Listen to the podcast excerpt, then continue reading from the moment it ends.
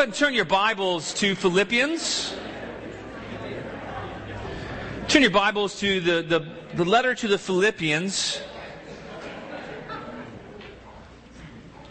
As we come to the end of 2013, it's really a natural time when so many people are given to reflection. I think most of us are. Maybe the holidays didn't meet up to your expectations. Maybe things didn't go as well as you planned, or maybe things went as well as you planned and didn't seem to be fulfilled. And so you begin to evaluate your life and your relationships. You begin to evaluate where you're at in your life, your goals, and, and where you're going. And so it's a natural time to review the year's past with its achievements, its accomplishments, maybe disappointments, shortcomings.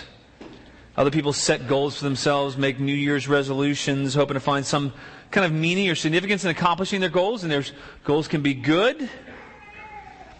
But this morning we're going to take a look at, at what does it look like to have a have one o- overarching goal as a Christian. What does it look like as a Christian to to live life with one goal in mind? When we're talking about how do we orient our lives, and so we're taking a break from the letter to the Ephesians that we've been going through. Beginning back to that in a couple weeks here, and then after that we're going to be focusing on spiritual disciplines as we kick off the new year and finish out the book of Ephesians. But for now, we're going to look at Philippians 3. Philippians 3, verses 12 to 14. This is God's Word.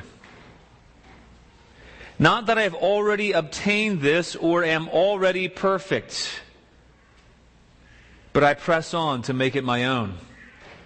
Because Jesus Christ has made me his own. Brothers, I do not consider that I have made it my own. But one thing I do, forgetting what lies behind and straining forward to what lies ahead, I press on towards the goal for the prize of the upward call of God in Christ Jesus. Let's pray. Father, thank you for your word. Thank you for your word that reorients us to truth. God, thank you for your word that reorients us to what we should be living for, what life is about, what our goal for life is to be.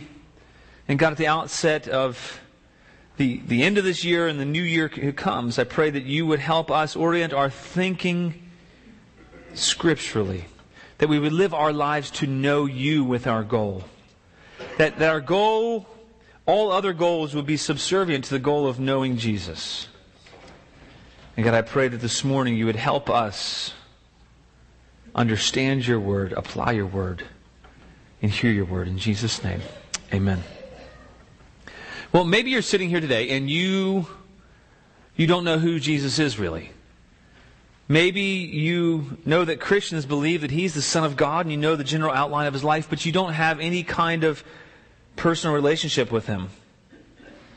Maybe you're in a different state and you, believe in God generally, but you don't believe that He makes any claims on your life, and so, therefore, although there is a God, you don't believe that you have any need to live for Him.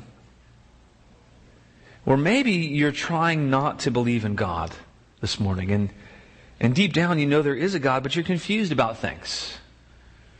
No matter where you're coming from, Scripture can help us understand what is the goal of our lives to be about. Maybe you are a Christian, and if you are a Christian, then you believe in God, in the God of the Bible. You believe that the Bible reveals Him along with the basic truths of the faith. You believe that God created the world and all that's in it. You believe that he created man and woman in his image so that mankind could have a close relationship with him and, and carry out his purposes, his goals, and bring glory to God in how we live. And as a Christian, if you're here this morning, you believe the truth of the Bible, that it speaks to you about how man rebelled, about how God called man to be perfect, and yet man rebelled in pride, wanting to be like God. Even though man was given everything, you, you believe that he disobeyed and took the one fruit that he was forbidden and separated from his Creator. If you're a Christian this morning, you believe that because of that separation, there's an irreparable damage had been done to the relationship between man and God, and someone needed to come and, and reconcile God and man, and someone needed to come and pay for the the crimes that man had committed against God. And as Christians, we believe that Jesus did come. We celebrated the birth of Christ last this past week. That Christ has come. Why do we celebrate that as Christians? We celebrate that because Jesus came to be the representative of a new humanity. He came to represent mankind where we failed, where mankind failed. Jesus did not fail. He lived a perfect life. He earned the right to stand before God blameless. And then he died in our place and he took all the punishment and sins that mankind deserved. And then God gave that right to stand blameless before him to all of those who put their faith and trust in him. If you haven't heard much about Christianity, you need to know that the man who wrote this letter that I read that scripture from earlier, Philippians, the man who wrote that letter, he was hostile to Christianity at first. Maybe, maybe that's where you find yourself too. You see, apart from God taking hold of you, from God revealing himself to you, all of us are hostile to God. All of us are hostile to Christianity. And the guy who wrote this, the Apostle Paul, he was hostile to Christianity. He was hostile to God. He, in fact, he was a Pharisee. A Pharisee was a, a religious Jewish leader of their day. He personally persecuted Christians who told people about Jesus, and he actually oversaw the execution of those who shared their faith. And a few verses earlier in Philippians, Paul, he tells the, the readers, he lets them into their, his life a little bit, and he says, in Philippians 3, 4 to 6, he says, I myself, I have reason for confidence in the flesh. I have reason for confidence in who I am and what I've done and my accomplishments. If anybody else thinks he has reason for confidence in the flesh and his abilities, what he's accomplished and done, I have more. Circumcised on the eighth day, he was obeying the law from the very beginning. Of the people of Israel, the tribe of Benjamin, a Hebrew of Hebrews. As to the law, a Pharisee. As to zeal, a persecutor of the church. As to righteousness under the law, blameless. You see, Paul was a very, a real religious man. He was a, a very religious Jewish man. He even persecuted people who, had, who he thought defiled his religion. But something happened to shake him up. He was dramatically changed. He was converted by God as he encountered this Jesus who he persecuted on the road to go persecute more Christians. He was taken hold of by God, and we have that, that word in our passage today. It's, it's like he was physically arrested. He was stopped. He was taken hold of by Jesus himself and given a new purpose for living. And so in verse 7 and 8 of chapter 3, Paul says of all of his past achievements, all that he had earned. Paul was a, an educated man. He was, he was no dummy. He was the equivalent of the PhD in our day. That was Paul in his day. He had studied under the, the best of religious leaders. He'd become quite famous at that time for persecuting Christians, for his zeal, for his knowledge. But he says in verses 7 and 8 of Philippians 3, he says, But whatever gain, Whatever I could point to and say that I had done on my own, whatever accomplishments I had, he says, but whatever gain I had, I counted as loss for the sake of Christ. Indeed, I count everything as loss. Any gain I have, any confidence I have in my abilities, my accomplishments, he says, I count as loss because of the surpassing worth. Here's why he, he was changed so dramatically. He was changed so dramatically because he saw the surpassing worth of Christ Jesus, my Lord. He says, For his sake I've suffered the loss of all things and count them. He used to say, count them as, okay, I'm going to put that stuff behind me. I count them as rubbish. I count any earnings, any, any pride, any position, any role, any notoriety that I've got, any, any confidence I have in my ability to be a good person. I count it all not just as behind me, but I count it all as rubbish, as, as street trash in order that I might gain Christ. You see, Paul had a singular goal. He encountered Jesus and he, he then made his entire life's goal. He oriented his entire life around one thing knowing Christ Jesus, my Lord. You see, once Paul's eyes were opened and he saw who Jesus really is, he gave up all of his achievements. He gave up all of his accomplishments so that he might know Jesus. And so now his entire life is about one thing. It's about knowing Jesus, that he might gain Christ. He might, might understand him more. He might gain knowledge. He might possess Jesus personally, have Jesus himself. And so in verse 10, Paul says his aspiration in Philippians 3.10, he says, that I might know him. I count everything as loss. Nothing else is important. Nothing else counts. All my achievements, all my goals, all my accomplishments, all those things are worthless. I count one thing. One thing is surpassing them all. He says, I, I want to, that I might gain Christ. In verse 10, he says that I might know him and the power of his resurrection and may share his sufferings, becoming like him in his death in the verses that we're focusing on this morning, Paul says, Look, my goal is to know Jesus, but I haven't arrived yet. My goal is to know Jesus, but I haven't arrived yet. You might think, hey, wait a minute, this is the guy who's writing, writing the New Testament, writing the Bible. He's, he's inspired by the Holy Spirit, so surely this guy has arrived. He's at the plateau, the pinnacle of knowledge, and he's perfect. But he's saying, no, I, I, haven't arrived yet. And the reason he's telling the Philippians this is because he wants them to know that they haven't arrived yet either. And for all of us today, reading or hearing this scripture, it applies to us too. You see, none of us has arrived. All of our accomplishments, all of our achievements on our own, Anything we've gained on our own, it pales in comparison. It's counted like rubbish in comparison to one thing. It's knowing Jesus. And in knowing Jesus, in that great goal that we're called to live for, none of us has arrived yet. None of us has arrived yet. And as we, as we think about this past year and review the coming year, let us review everything in light of how can I seek to know Jesus more? How can I seek to make him my ambition, my goal? Setting New Year's resolutions are great. I'm sure there'll be 100 treadmills bought uh, in, in, this next week, probably in this congregation, and, and probably 75 of them won't be used in about three months. Physical exercise is, is good, it's of some benefit. But there's a godliness with contentment that God desires for us to have as we approach this new year. And so the main idea of these verses that I want to focus on, it's really simple. It's, it's straight from the passage. It's that none of us has arrived yet.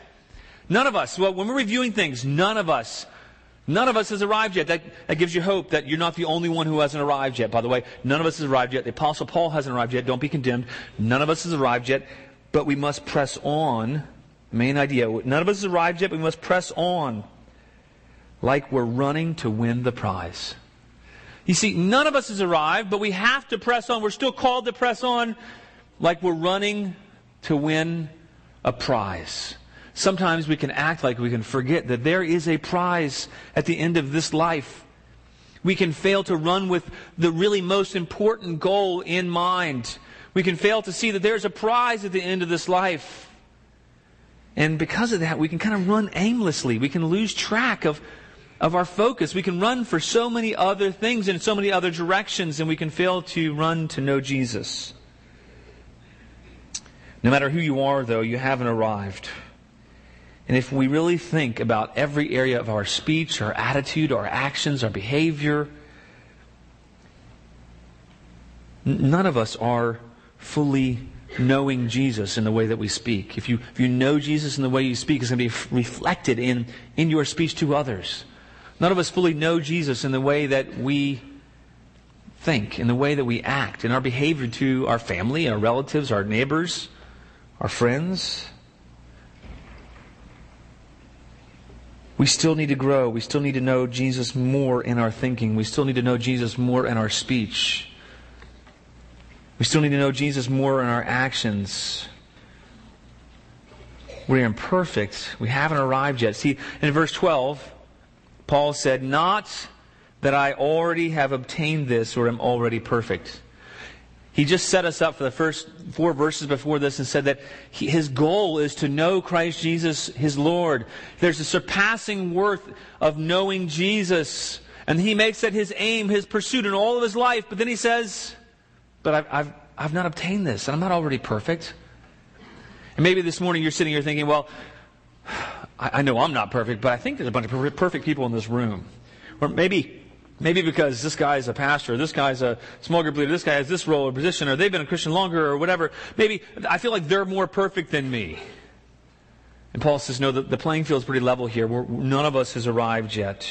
The first point we're going to see from the passage is really simple. It's just we haven't arrived yet. And so in verse 13, he uses inclusive language. He's not just saying this is about him. He says, brothers. And that word can be translated brothers and sisters. Brothers and sisters. I do not consider that I've made it my own. He's saying, I don't, I'm not, I'm not deluded. Don't you be deluded either. We're in this together. Don't be deceived. None of us has arrived. We've not made it our own. So because of that, let's, let's pursue the goal together. And so he calls his readers brothers and sisters, and it applies to those who have been adopted as God's children through believing in Jesus. So it's clear, Paul didn't think he arrived. And we have to reflect on this fact that we haven't arrived yet. Not to be condemned, but to have some some sobriety, some humility. Not to make ourselves feel bad, but so that it pushes us to want to know Jesus more. You see, sometimes we can, we can get so caught up into thinking about the end of this year when, okay, how, what have I done? What have I, how have I been living? And, and we can have really good goals, but we don't have those good goals in relation to say, you know what, the one chief goal I want to have is to know Jesus. And then how does that played out in all of my life? How is my life oriented around that? We don't want to make ourselves feel bad when we think that we haven't arrived, but we do want to realize where we need to grow in knowing Jesus and make progress and have joy in life. You see, the reason Paul's writing this to the Philippians is not to make them feel bad, but it's to make them understand that, you know what, whenever we stray away from knowing Jesus, that's when we fail to make progress in the Christian life. That's when we lose joy in the Christian life. And Paul uses the word that we have in English as perfect. It has really the meaning of being brought to completion or for and for Paul, as for all Christians, we're not made perfect or complete until we arrive at the goal of knowing Jesus fully. And that's not going to happen here in this life. It's only going to happen in the future. Paul clearly believed he wouldn't and had not obtained the full knowing of Christ in this life. Some people act as if you can, as if you can, okay, I'm going to actually be perfect completely in this life. Well, um, remember a guy named Ligon Duncan? He's a pastor down in Mississippi, and he shared the story of how he heard a minister talking and sharing a message. And in his message, he talked about how you could be actually perfect in this life and make no mistakes and you get to the point of perfection. And he had gone three years without sinning. And so a guy came up to him afterwards and said, Pastor, since you're perfect, you wouldn't mind if I, if I asked your wife what she thought about that. And he goes, Oh, well, you could ask, but she doesn't believe that, that that doctrine is true. So she might answer you differently. Not clearly, if we're honest with ourselves, nobody's arrived yet. Don't be deceived. The Apostle Paul hadn't arrived yet. Now, now he has, but he's not had not at the time when he wrote that. None of us has arrived. I could pretend and act like I've arrived at perfection. And you know what? Sometimes some people think the Christian life is all about pretending as if you've arrived, pretending as if you're perfect, pretending that you don't have faults or flaws, that you don't make mistakes. You know what that does? It drives people away from Jesus. Because we can't be perfect. Everybody knows we can't be perfect on our own.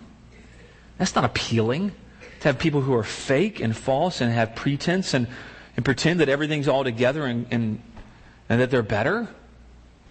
What we need to admit as people who believe in Jesus is that no, we have issues, we have problems, we have faults, we have weaknesses, but we have hope. We have hope because we can know Jesus and He, he can actually change us in our weaknesses, in our faults, in our failings. Maybe you're not a Christian and you've gotten the wrong idea that Christians think they're perfect. Maybe you met a Christian and you realize that they weren't and it turns you off. Maybe you've rejected the truth of who Jesus is because you've seen Christians live hypocritically. Or because someone who's a Christian has hurt you or offended you. It's important for you to know that we don't believe that we're perfect. It's important for you as an unbeliever in the room that, to know that we don't believe we've arrived yet. We've been forgiven of our sins. We, won't, we don't want to excuse sin. We don't use it as license to sin. We're still responsible for the consequences. But God's done a work in our lives. He's taken hold of us and made us able to say no to the areas where we're tempted to sin. And, but we still need to grow. But here's the thing we have hope. Knowing that we've not arrived actually gives us hope. You know what? I've not arrived, but I have hope that God's, God's making me more like Him. He's helping me grow in Him. And there's hope to change in those areas. You know, and, and when you face life and there's fears and anxieties in life, there's difficulties, there's challenges in life, life is full of so many problems. And apart from God, there's not hope for real change in those things unless you're just trying to make yourself better. But then that's actually a place of despair because you realize that you can try, but ultimately you can only get so far on your own. And so as Christians, really, we just have, we have hope. We have hope that God is the one who changes us. Because we haven't arrived, He's, He's helping us grow. He's helping us change in Him. He's enabling us to change. And so Paul's saying these verses because we haven't arrived, even though we have a certain hope of being made complete in Jesus after Christ, after the, after, I'm sorry, been made complete in Christ after death, God is working in us to change us. And look at verse 12, if you will. He says, I haven't arrived yet, but, so I haven't arrived yet, but what do I do? What do I do in the response to know that I've not arrived yet? I'm not there. Do we just stay there? Do we just stay hanging out in the fact that we're weak, we haven't arrived? He says, no, but I press on. But I press on. I'm not condemned by that. I'm not discouraged by that. I, am not put down by that. I'm saying I haven't arrived yet. I can be honest with myself. We can be honest with ourselves. We haven't arrived yet. But we press on. But I press on to make it my own. Why? He says, because Jesus, because Christ Jesus has made me his own. The second thing that we're going to see is that we must eagerly press on towards the goal. And the hope that we have of being able to press on towards the goal is because Christ Jesus has made us his own. So because he's made us his own, we can press on to the goal. Don't be condemned. Don't be discouraged. He's made you his own. Now, press on. Because he's the one who holds you. It, it, the language that Paul uses is that I might lay hold of Christ. That might, I might gain him. I might lay hold of him. I might hang on to him. And he says, because he's, he's laid hold of me. He's, he's grabbed me. He's rescued me. And so that's our hope to eagerly press on is that he has laid hold of us. Paul was certain that Jesus Christ had laid hold of him and made Paul his own. And if you place your trust in the life and death and resurrection of Jesus on your behalf, you can be certain that he has laid hold of you. You can be certain that he's made you his own. And if He's made you His own, then there's hope for pressing on. You see, this is not some kind of earning. This is not some kind of way that we earn favor before God that somehow, okay, we're going to press on just dutifully, and if we press on, God's going to be really impressed with us. That's not the case at all. He says, no, we can press on, and we need to press on, and we can press on, and we must eagerly press on. Why? Because Jesus has laid hold of us. He's arrested us, and He holds us. So press on. You can have confidence.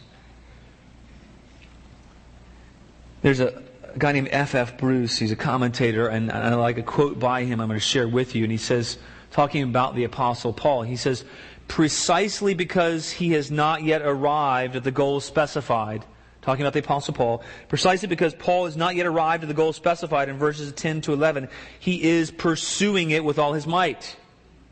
So we haven't arrived yet, and because of that, he's pursuing it with all his might, which in this first instance is expressed in terms of taking hold, reaching for, grasping for, taking hold of the very thing for which Christ first took hold of him. Paul's point, as always, is that Christ's work is the prior one.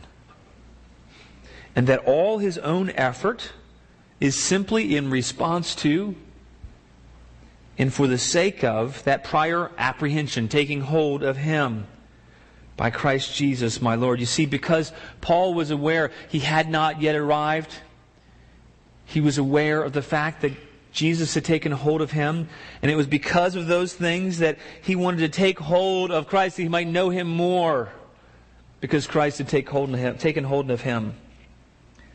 And so in the second half of verse 13, we can look down and see, he says, but one thing I do, forgetting what lies behind and straining forward to what lies ahead. So, what was he telling us here? He's saying, in order to press on, in order to press on, we have to forget what lies behind. In order to press on, we have to forget what lies behind. How do we press on towards this goal? We need to forget what lies behind and we need to strain forward. Everything that Paul is pressing on towards is motivated by a desire to know Christ fully until he's fully known face to face. And what Paul refers to in chapter, in verse 6 of chapter 1 is the day of Jesus Christ. See, all of the Philippians really is about coming to that day of Jesus Christ, making progress and, and having joy in the Christian faith through knowing Jesus. And he's talking about a, a full on strain. He says, I, I, forgetting what lies behind and straining forward to what lies ahead. He's talking about like a full on strain, straining with everything we have. Once in a while, know if you've ever watched those competitions they have on ESPN once in a while, the, the world's strongest man competitions. And where these huge guys pick up like rocks and things and, and throw refrigerators and they, they walk around with a car frame and, and, and things like that. And if you ever watch that, those guys, they're not talking. They're not like, yeah, this is really great. I'm having a great day. How are you? And, and, know, no, they're not saying a word. What are they doing? They're going, mm, they're straining and everything in them, every fiber. You can see it in their face. You can see their neck muscles. You can see every bit of their body just straining every muscle, every nerve fiber to attain their goal. They're straining. They're walking around with that car. Now, now, what do they get at the end of that? They get a belt, I think. Maybe they get a sponsorship. Maybe they get some free protein shakes. I don't know. But when Paul's talking about that kind of straining with everything that you have, with all that we are, we're to strain forward. What for? Not for protein shakes, not for a belt, but for the goal of knowing Jesus. Why? Because there's a prize. So in the midst of difficulties, he's encouraging them to press on. He's not talking about perfectionism. He's not talking about earning our upward calling in Christ. And if you're not a Christian here, don't be confused. Paul's not saying that you become a Christian by straining forward and forgetting what lies behind. He's not saying that. You see, you become a Christian by admitting that you're not there, that you're a sinner, that you confess your sins to God, admit that you deserve to be punished for your sins. And then put your trust in the fact that He died to take the punishments you deserve, that you deserve so you can be forgiven. The good news is that Jesus has died for our sins. That's what we get excited about. That's what we sing about. That we won't be punished for them. And he did that to restore us to a right relationship with God and that he enables us to respond to him in faith and turn from our sinful life living for ourselves and receive his forgiveness and be welcomed into his family. That's the foundational truth we need to know at the close of this year and the outset of a new year. You don't become a Christian by pressing on. But if you are a Christian, you, must be pressing on. You must be pressing on. If you're a genuine Christian, it's going to be seen in how you press on to know Jesus and be made to be more like Him day by day, step by step.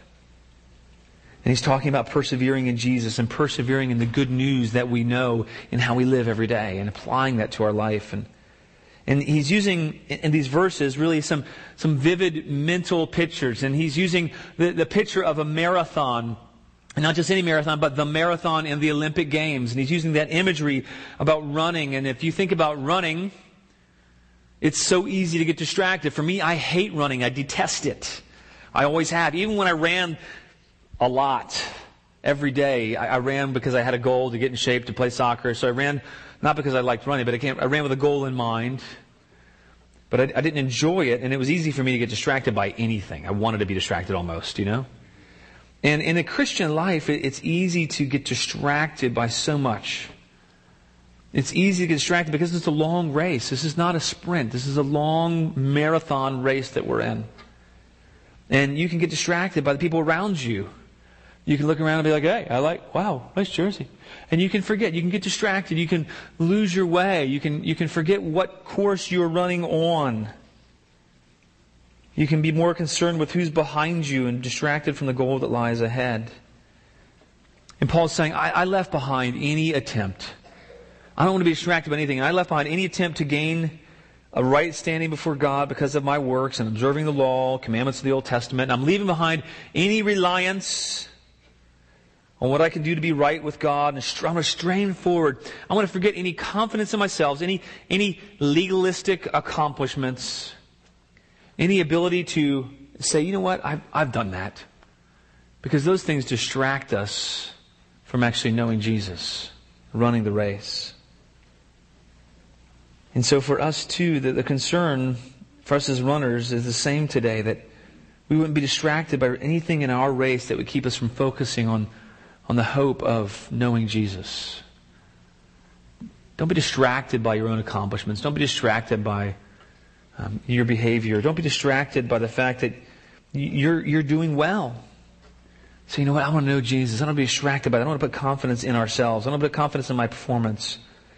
I want to hope in Jesus. I want to hope in knowing Him.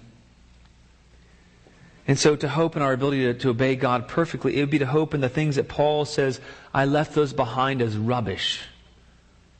I left those behind as trash. And don't, don't start hoping in, in trash or rubbish, your ability to obey God perfectly on your own. There's, there's no ability to do that. And then we must not let our failure, our supposed success, no matter where you're at, keep us from hoping in Jesus. And thinking about this new year, if we're going to press on, if we're going to press on towards the goal, the, the goal that all other goals should be subservient to, press on towards the goal of knowing Him, we're going to have to leave some things behind. We're going to have to leave practically, we're going to have to leave condemnation and guilt behind. Yes, we've not attained it yet, but we have a goal of knowing Jesus, and He's going to help us. We have to leave behind a lifestyle that ex- ignores conviction. Leave behind hanging on to your, your secret vices because you're afraid to give them up or you're hoping in them to give you comfort or peace or fulfillment. There's, there's all kinds of ways that we need to leave our, our confidence in other things behind. Maybe you're, you're feeling like you're trapped in sin and like you're, you can't change because you're too weak. You need to leave behind even trusting in that and say, you know, I, I want to, I want to know Jesus, and that's my hope that He's going to help me because, because I am weak, because I've not arrived yet. He's going to help me. He's going to enable me. Leave behind the idea that, you ever have the idea that, okay, I'm just waiting for the day when I'm going to be completely changed. Maybe if I understood some secret, some key to the Christian life, then I would truly get it and life would make sense and I'd be able to overcome this. And why do I still struggle with this sin? I'm probably missing some secret, some, some key here. We need to leave behind that way of thinking and, and say, no, I'm going to I'm going to trust that this is a journey, a race that He's called me to. And, and as I know Him, as I know Him, He's going to make me more like Him. Leave behind spending time on thinking about what might have been. And that's, that's so often a trap that we get into this time of year, of thinking of regrets and things that might have been and what we should have done differently. Now, we need to learn from our mistakes, but the reality is we can't be trapped there. We need to press on. Press on towards the goal of knowing Him. Maybe we need to leave behind a, a critical outlook in life that's keeping you in the past, that's keeping you focused on, on what is not, and always looking to try to improve others as if being critical is a God given gift that you have. But the last time I looked, being critical is not one of the fruits of the Spirit. It, it's, it's good to improve in areas of weakness. It's good to be seeking to grow, but often we can use that as a mask for just being critical and ungrateful and dissatisfied we're trying to, to press on, maybe you need to leave behind the, the idealistic view you've had of relationships and you have this, this overblown view that you're, you're going to find the perfect relationship, maybe in the church or outside the church or marriage or whatever. And, and if you have that relationship, then everything will be okay. But see, subtly, you can get distracted from your race, and that now relationships can be your goal, or having the perfect organization, or perfect family, or living the perfect life. Those things can subtly shift to being your goal, and, and it can keep you from running the race with your goal of knowing Jesus. If we need to press on, we need to forget demanding that others in your life change before you pursue change, as if I will only be able to change if these other people in my life change. But then, then that becomes your goal. Other people's change instead of knowing Jesus. And that distracts you from the, from the race. If I just get in better shape or feel better about my body, everything's going to be okay. And that's, that's good. And a lot of us, including me, we all need to get in better shape. But that's not our ultimate goal. And it can subtly distract us from the goal of knowing Jesus. The reason Paul ran the Christian life, it was to win a prize.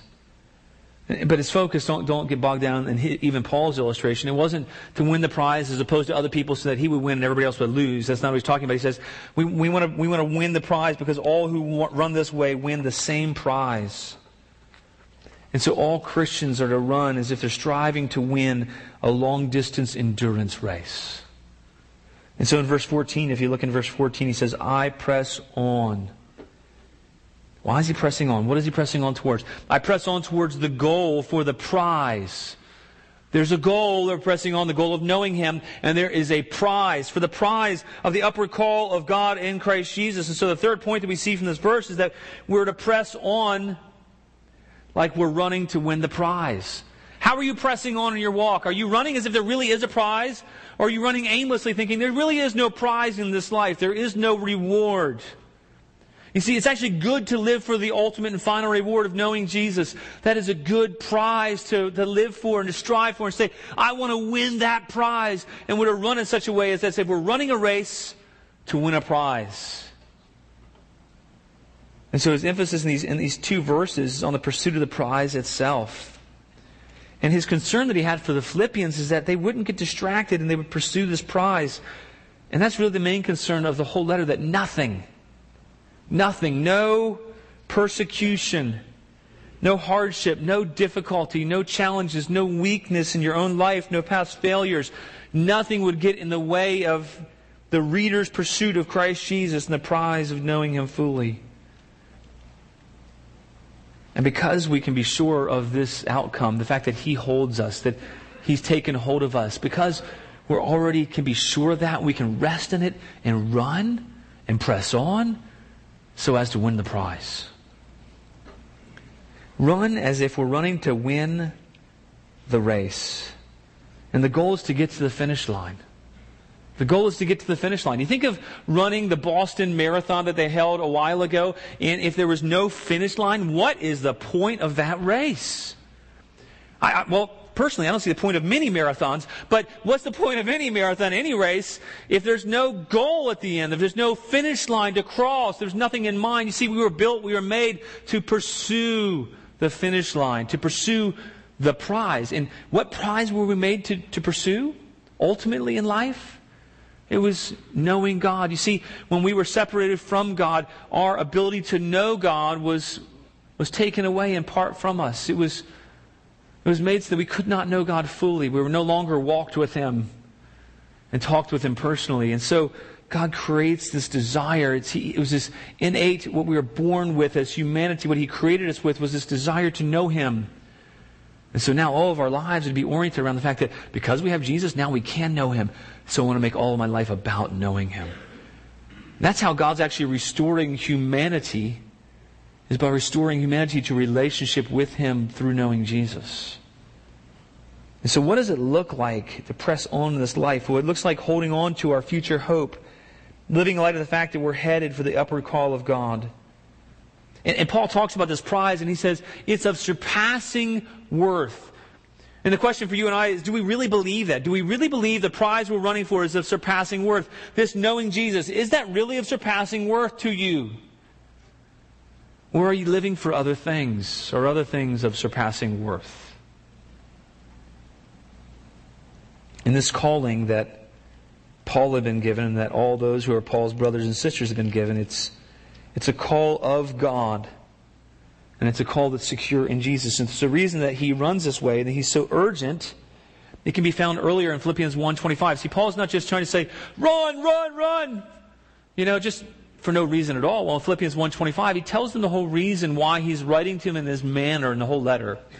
And he says that my desire is to depart and be with Christ, for that's better. Paul, Paul wanted to be with Jesus.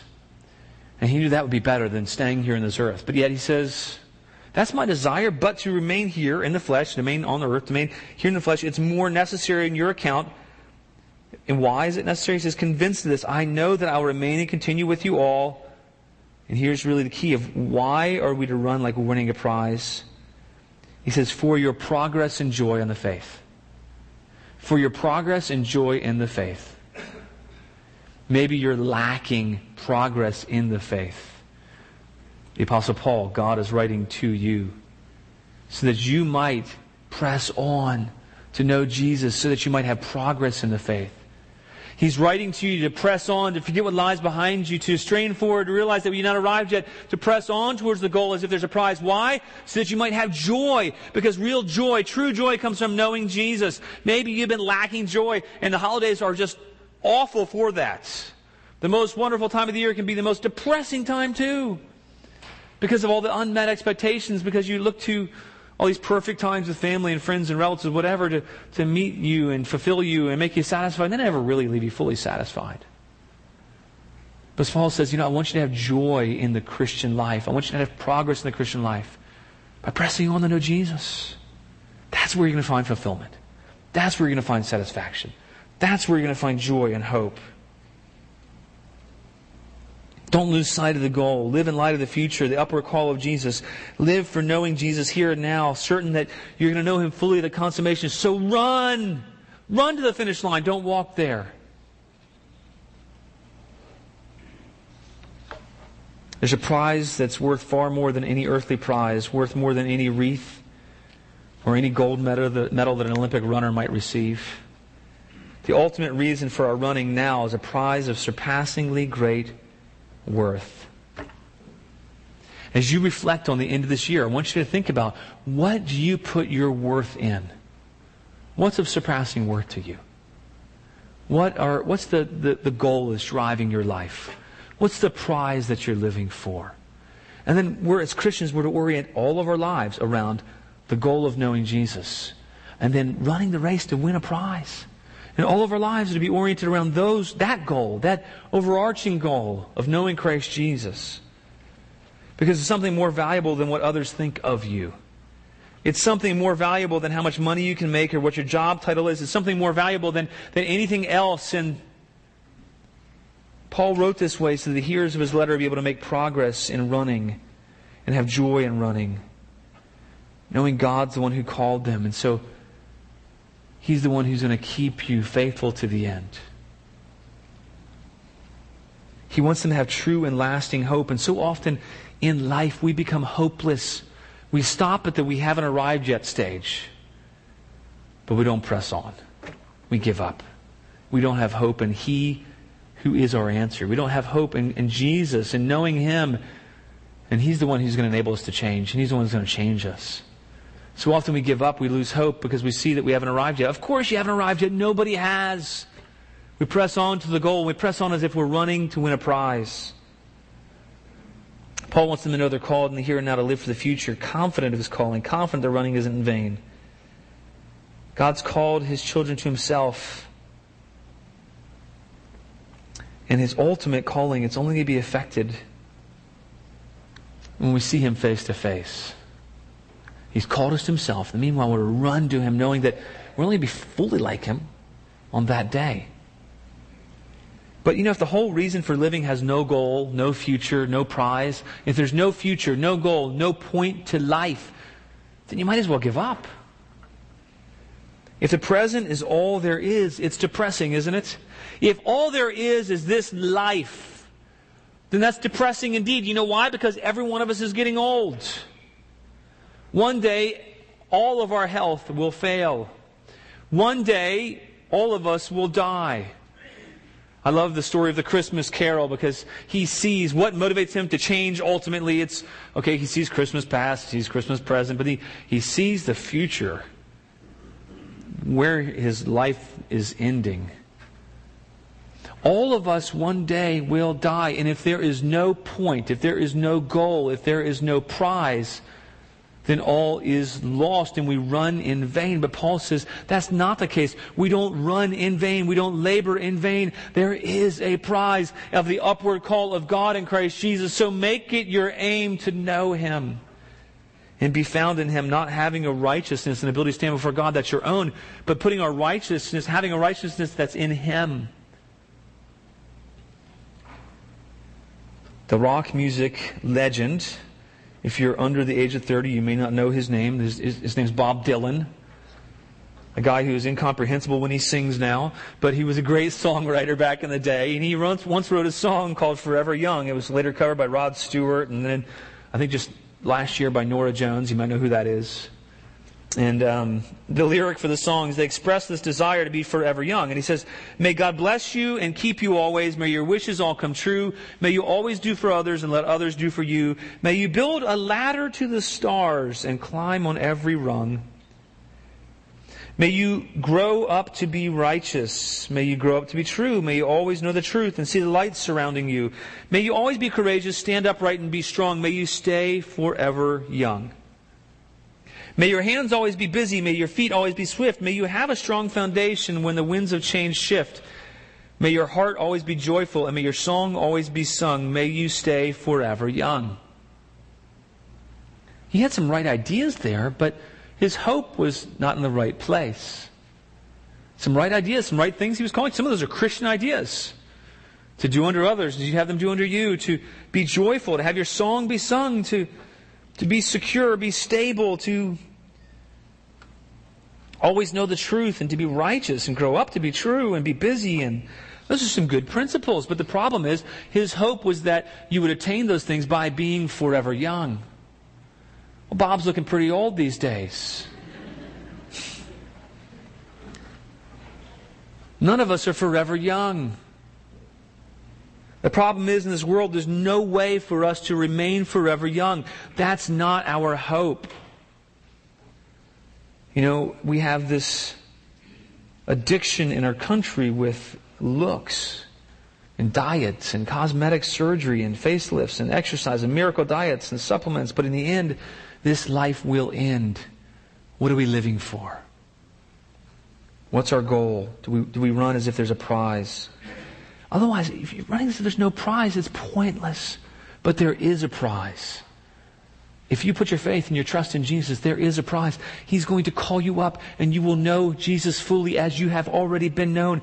You will be able to fully, forever take hold of Him as He's already taken hold of you.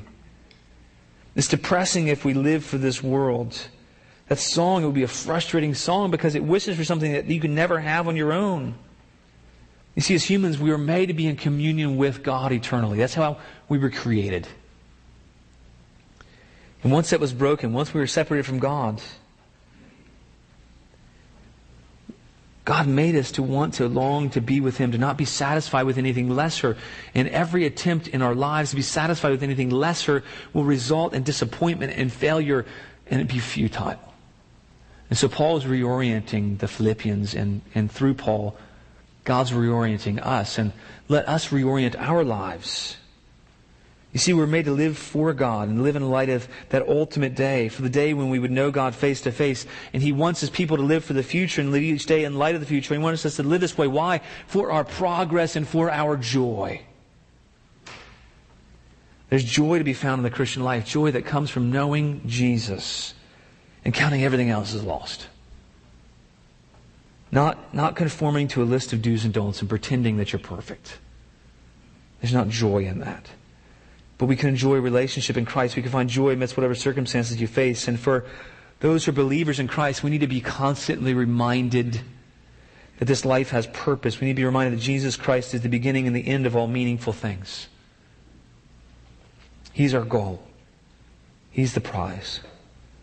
You need to be reminded there's no greater prize to live for than to know Him and being reminded not to let anything else distract us from running this race so that we can run like we're, we're running to win a prize. Because here's the good news. One day, if you place your hope and your faith, your trust in Jesus, you're going to cross that line because he's taken hold of you. Because he's taken hold of you, he's never going to let you go. And there's going to be a prize of knowing him fully, being restored to that relationship that man originally had with God where you can see him and, and be known by him and be seen face to face. And one day we're going to cross that finish line. And for all those who persevere, there's a prize in store. Let's pray. Father, thank you for your word. Thank you for this reminder from your word to orient our lives around knowing you, that that is what matters most. Let all other things in our lives become subservient to that, Lord. And as we close out this new year, let us not be condemned. This, Lord, as we close out this past year, God, I pray that we would not be condemned by where we're weak and where we've failed. Lord, I, I pray that we would just see that, yeah, we've not arrived yet. But Lord, let us press on. Let's forget what lies behind and strain forward to know you, God, so that we might make progress and have joy in the Christian walk. We pray these things in your name. Amen. Well, before you released, I'll read word, some words to you from Jude 1 24. It says, Now to him who is able to keep you from falling and to present you before his glorious presence without fault and with great joy. Let me read that again.